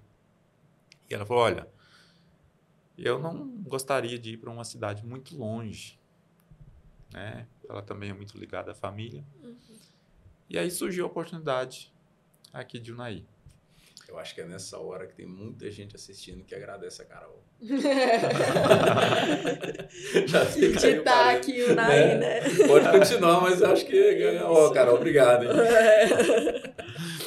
É, e viemos para cá e eu brinco que a gente chegou aqui, casamos, né? Eu vim primeiro, depois no ano seguinte nós casamos.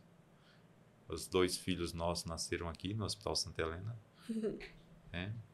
E hoje eu me considero naiense, né? É essa cidade, tudo que eu tenho, né? Foi a, a sociedade, as pessoas, né? Que me deram. Um golinho da água do Rio Preto. é, o pessoal brinca aí, né? Tomou água do Rio Preto, não vai embora, né? Isso. Então, e realmente não penso. E doutor, uma dúvida que eu acho que todo mundo que não tem esse tempo de ter esse papo que a gente está tendo aqui agora, né, te perguntaria por que a sua área, né? Por que a ginecologia, obstetrícia, por que você escolheu isso? Eu não sei te dizer exato porque eu tinha um professor na faculdade que na primeira aula ele saiu perguntando para nós no primeiro dia que eu entrei na medicina na Universidade Federal de Uberlândia por que você está fazendo medicina? Aí um colega dizia: Porque meu pai é médico. Outro, porque a medicina me dá mais dinheiro. Outro, porque eu quero ajudar as pessoas. E vários não sabiam por quê. Uhum. Eu nunca esqueci que ele, ele diz o seguinte: olha, vocês, que era a maioria, que não sabe dizer o porquê, porque é um dom. É um dom. E quando eu fiz o primeiro período, né, o primeiro contato com a ginecologia obstetrícia, vou ser sincero que eu odiei. é, no, no sétimo, Resposta no que ninguém período, esperava. no sétimo período, o estudante de medicina, né? hoje não, hoje mudou a maneira do currículo, mas na minha época, é, o currículo ele era bem mais é, engessado. Uhum. E o estudante do sétimo período, ele faz um negócio em, em, é, em partos, né? Que é só acompanhar a dinâmica. Então, você ficava ali numa sala onde tinha seis, oito, dez parturientes, porque na época lá, lá nascia muita gente, nascia uma média de... Nós tivemos um mês, chegou a ter 600 atendimentos no hospital. Nossa. É, era um único hospital público, tinha porque tinha um outro, fechou, tinha menos internet, né? mexia menos no celular. E, e a gente ficava ali, e as pacientes em trabalho de parto, e tinha aquela questão, não se fazia cesariana como se faz hoje. Uhum. Era parto normal mesmo, né? Tinha que uhum. bater ali 85% de meta de parto normal. E o estudante ele ficava só contando as contrações e não fazia mais nada. Nossa. Ele não examinava para saber a dilatação, ele não via o bebê nascer, que era que brilhava uhum. aos olhos. Uhum e ele só ficava contando as contrações. Então, então era, era, sem graça. Era sem graça. Era, era. você ficar 12 horas contando contração e, e ouvindo queixas das pacientes é, e você não poderia fazer nada. Uhum. E eu falei, não, esse eu não quero para mim. Depois, em outros períodos, já fui tendo mais contato e aí você começava a participar mais do processo, né? Uhum. É, das etapas do trabalho de parto e ter contato com o nascimento também. E isso fez com que meus olhos brilhassem e na hora né, que eu terminei de fazer uma especialização, eu falei, eu vou prestar né, o concurso para ginecologia obstetrícia. E sou muito grato por ter feito essa escolha. Hum. É, sou hum. realmente. E tem muita gente também, eu, também, eu por exemplo. sou, sou apaixonado pela minha profissão. Uhum. É, ela é uma, é uma especialidade difícil. Né? A Carol uhum. brinca comigo, né? E fala, olha, né? Não sei se o Tiago quer, que, se eu quero que ele faça medicina, é, mas se ele fizer, não sei se eu quero que ele faça ginecologia obstetrícia. Porque você tem que dedicar obstetra, né, do, do latim ou do grego, agora me falha a memória, significa estar ao lado. Hum, então, o obstetra, ele tem que estar ao lado. É, mas é maravilhoso. É maravilhoso, né? Dá para ver seus olhos. É, dá para ver o brilho, né? E assim, né, trazer né, uma vida. É um momento, o momento mais importante da vida de uma mãe, né, e da pessoa. Isso é, é incrível. Eu mesmo acho lindo, né? Todo, todo o nascimento, né? Como eu já tive filho também, o parto, né? É um momento muito difícil. A Ju também, né? Sofreu bastante. Não, e Insistiu assim, no normal, é, né? Do, do, que a gente conhece, né? Acho que é válido compartilhar aqui também. É, é mais do que o médico, né? Uhum. Se estar ao lado aí, eu não sabia estar compartilhando agora com a gente, né? Aprendendo Sim. isso aqui também, mas realmente não é falácia. A gente observa, né, não só as situações nossas, mas qualquer pessoa que teve contato com o Dr. Gilmar, né? Uhum. Outras pessoas que a gente sabe que o Dr. Gilmar foi o médico. A pessoa fala com um, orgulho, né? Enche uhum. o peito para falar mesmo. Isso. Porque assim, não é a questão de ser um bom médico também, eu acho que vai além. Ela vai para um lado mais, poxa, me deu uma assistência, uhum. né? A pessoa me explicou. É, acho que um pouquinho do que a gente está conseguindo hoje aqui, até o jeito dele de falar, né? É, essa forma ela tranquiliza, Isso. ela calenta mesmo, Isso. né? É, assim, um, um, depoimento, uma colocação aqui, aproveitando o momento, mas um pouco do Dr. Gilmar está intrínseco no acolher do Hospital Santa Helena, isso. né? E claro, e vários outros, né? Sócios, pessoas, isso aí não, não do, ser do jeito que é não é para uma pessoa só, não é mérito de um só e tem toda outra história ainda que, que resguarda, mas é bonito ver que Uma pessoa à frente de uma empresa que tem uma cultura bem estabelecida vive isso. Isso não é, não é fácil de se encontrar, Uhum. né? E igual você falou também uma palavra muito bonita que é a missão é, e o propósito não é só para ser bonito, que também tem alta, né? Essas aí nas redes sociais, mas viver, né? Hoje o doutor Gilmar não tem ainda, né? Quem sabe, mais para frente uma rede social que a pessoa consegue ter mais contato. Acho que nem é seu perfil, né, doutor? Expor demais também a, a sua vida, mas é, dá para ver, né? Acho que principalmente no contato físico você vive a sua missão e o seu propósito. Então, Isso. né? A gente depara com o ser humano assim, é bonito demais de ver e particularmente aqui a gente está tendo um contato único, né? Uma oportunidade Isso, única, eu acho que... Por isso que a gente É. tem que tirar bastante conteúdo aí. Isso, né? Então, é, nossa, muito válido mesmo. Um prazerzaço estar aqui com você. Eu não, não tenho muito interesse nas redes sociais, mas eu adoro estar no Hospital Santa Helena. Como você falou, tem outros sócios lá que tem essa pegada, né? Que se eles vierem aqui, né? E vão Vocês vir, e vão vir. e vão vir no HSH Cast, né? Nós Isso. precisamos trazê-los aqui.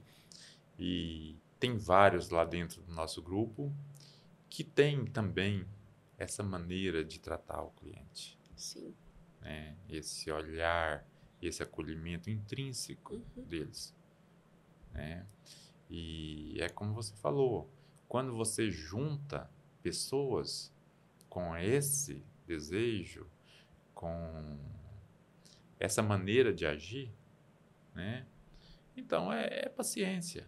Paciência que os frutos virão. Uhum. A gente tem é, maus resultados. Infelizmente, isso acontece. Né? A gente não queria que acontecesse. A minha profissão, a obstetrícia, ela é uma profissão delicada. Né? Uhum. É, Bastante. Mas a gente sempre luta e tenta doar o melhor. Né? Infelizmente, às vezes, as coisas não saem ali dentro da maneira que você gostaria que fosse. Né? É, e a gente acaba se envolvendo um pouco ali naquele sofrimento quando você tem alguma coisa negativa. Uhum. Né?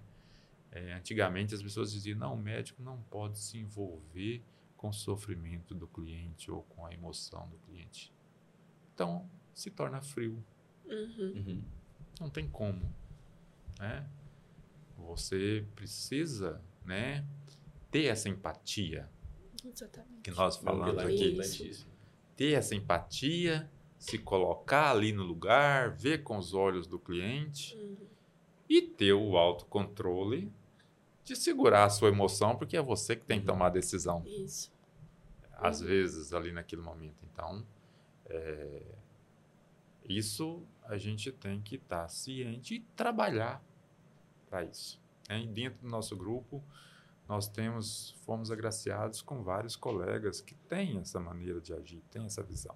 Maravilhoso mesmo. Isso faz uma, um- uma grande equipe. E como você falou no início, você, a gente não tem um hospital grande, mas tem um grande hospital, né? Um grande hospital. Isso Um grande é isso que forma o grande hospital que a gente tem. Tem grandes pessoas, né? Não Grandes pessoas. estrutura também, não ter Gigantes. pessoas que estão dispostas a isso que você falou, que tem essa mesma linha de raciocínio, mesmo propósito. Sim, Isso. sim. é, temos, temos colegas né, que são conhecidos, outros que ainda não tiveram a oportunidade de mostrar o seu trabalho, Uhum. porque é, ainda a estrutura não permite que eles trabalhem.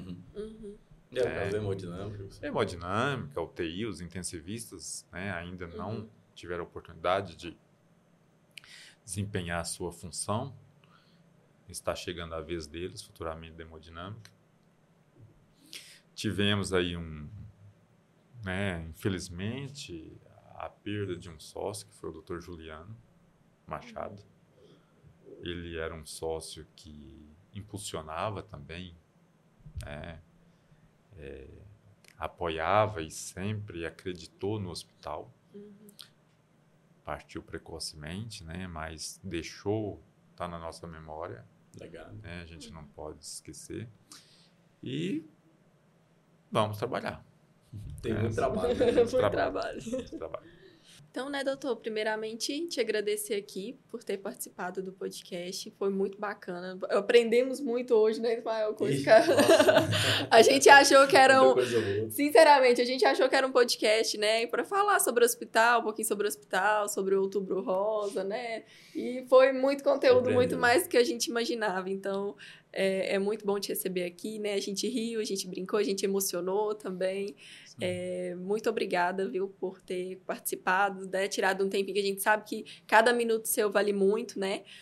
Então a gente é, é, é muita gratidão mesmo, né, de o senhor ter tirado um tempinho para estar tá aqui com a gente. É uma honra, né? Diria que é uma honra, inclusive. Uhum. É, mais do que estar tá participando do podcast, eu estou tá aqui lançando né, também o HSHcast, que é uma parceria, né? Nosso podcast Unaí com o Hospital Santa Helena. Uhum. É, convoco né, os demais já, desde já. O doutor Gilmar está aqui fazendo um trabalho muito importante, abrindo portas, não Isso. só do nosso HSHcast, o podcast Naí, mas do conhecimento mesmo. Né? É, que é um excelente exemplo daquilo que a gente espera é, e busca trabalhar também para ter como missão. Eu acho que nesse ponto, essa parceria ela encontrou um ponto de equilíbrio em conjunto. Né? Essa missão de é, humanizar, de trazer esse conteúdo relevante para a comunidade, para a população, a gente é, começa agora né, nessa relação a consolidar em relação ao que foi feito hoje aqui com você, doutor.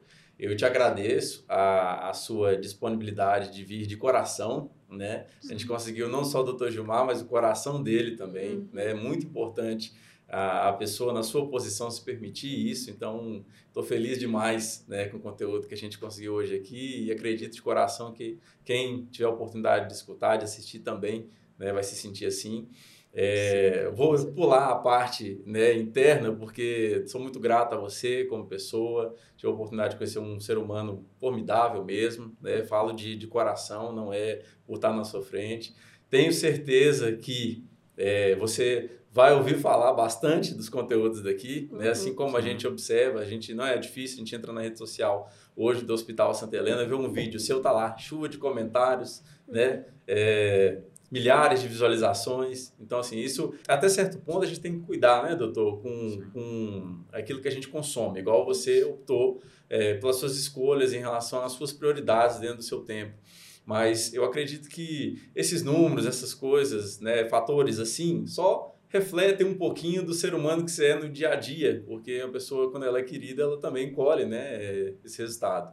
Então, é, como veículo de comunicação, a gente se coloca à disposição sua, do Hospital Santa Helena e de conteúdos relevantes. Eu só te agradeço mesmo a sua participação com a gente aqui, o conhecimento que ele passou para nós, né, Laura? Para é, realmente somar e fortalece muito a nossa missão aqui pelo podcast Unaí agora com HSHcast, o podcast do Hospital Santa Helena. Que bom, é, Ismael, Laura, né? Uhum. Eu estou muito feliz de estar aqui, né? É, sendo o primeiro a participar do HSHcast. Uhum. Ele vem de encontro né, aquilo que a gente estava buscando para o, a divulgação do nosso projeto, a divulgação né, da missão do hospital, para que as pessoas conheçam né? É, o que é o Hospital Santa Helena? Qual é o propósito, a perspectiva com o Hospital Santa Helena? Né? A importância da força do grupo. Eu sempre falo isso. Desde a primeira reunião, né, a gente dizia: juntos faremos mais, né? juntos uhum. faremos mais impacto. Então, é importante né, que as pessoas tenham essa noção que ali tem um grupo envolvido. Uhum.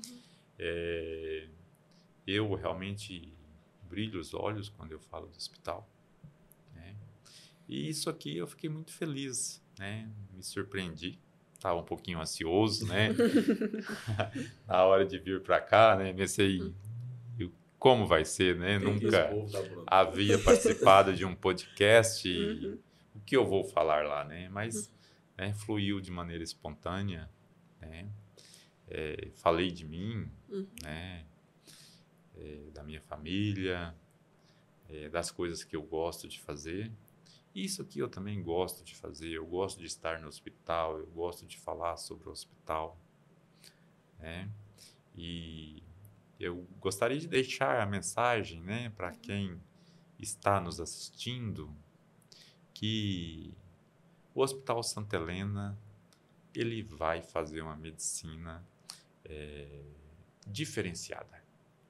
O Hospital Santa Helena ele vai trazer qualidade para a nossa região. Continuar. né? Ele vai continuar, porque ele já está fazendo, ele sempre fez. Mas agora, com o poder do investimento do grupo, nós estamos trazendo né, um aumento da complexidade da assistência. Então, eh, as pessoas podem confiar, né? somos abertos, como eu disse, eu principalmente, os que estão à frente da gestão, né? é importante frisar Uhum. os colegas que estão comigo na gestão, né? os colegas que estão ali fazendo o hospital funcionar, né? a Que não é fácil, engrenagem, né, caminhar. Liderar pessoas já não é uma tarefa simples, né? Liderar líderes já é mais complexo ainda. complexo, complexo, né? Mas a gente tem uma harmonia Uhum. e eu acho que o principal tem a perspectiva da onde nós queremos chegar com o Hospital Santa Helena. Então, isso, se você sabe onde você quer chegar, né? Então, basta que a gente firme o pé e caminhe. né? Maravilhoso. Bacana. Tá? Muito obrigado, tá? A Obrigada a vocês. Nós que agradecemos, Tá. pode ter certeza disso. E vou estimular os colegas, né? Gostei da participação. Vou estimular os colegas a virem aqui, né? Trazer um pouquinho de cada um ali, Isso. né? Somar e com certeza é, essa parceria, né? De vocês com o Hospital Santa Helena, né? Vocês então, como o próprio nome fala, né? Parceria, fazer parte de. Então Uhum. vocês também estão fazendo Uhum. parte do Hospital Santa Helena.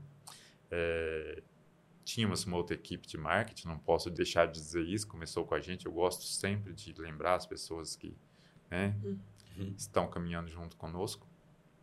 É, mas vocês já fazem parte. Esse HSH Cast, né? Realmente uma ideia excelente, né? Quero deixar aqui os parabéns para vocês também. Obrigado, Oh, doutor. Obrigada. Ó, Orgulho Só te demais. agradeço, orgulho demais, né? Não cabe do peito. Maravilhoso. Que bom. Obrigado de coração, viu?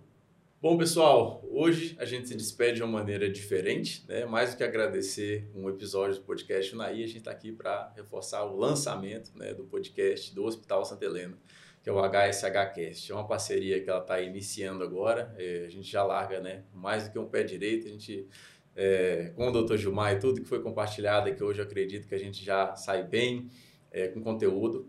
É, a gente precisa demais da audiência de vocês, então é um conteúdo informativo, conteúdo para somar mesmo toda a população. A gente pede com muito carinho que compartilhem, né, que enviem para as pessoas. E é isso, é o primeiro episódio do HSHcast, né, mais uma parceria de ouro entre as autoridades, o conteúdo relevante que a gente traz aqui para vocês.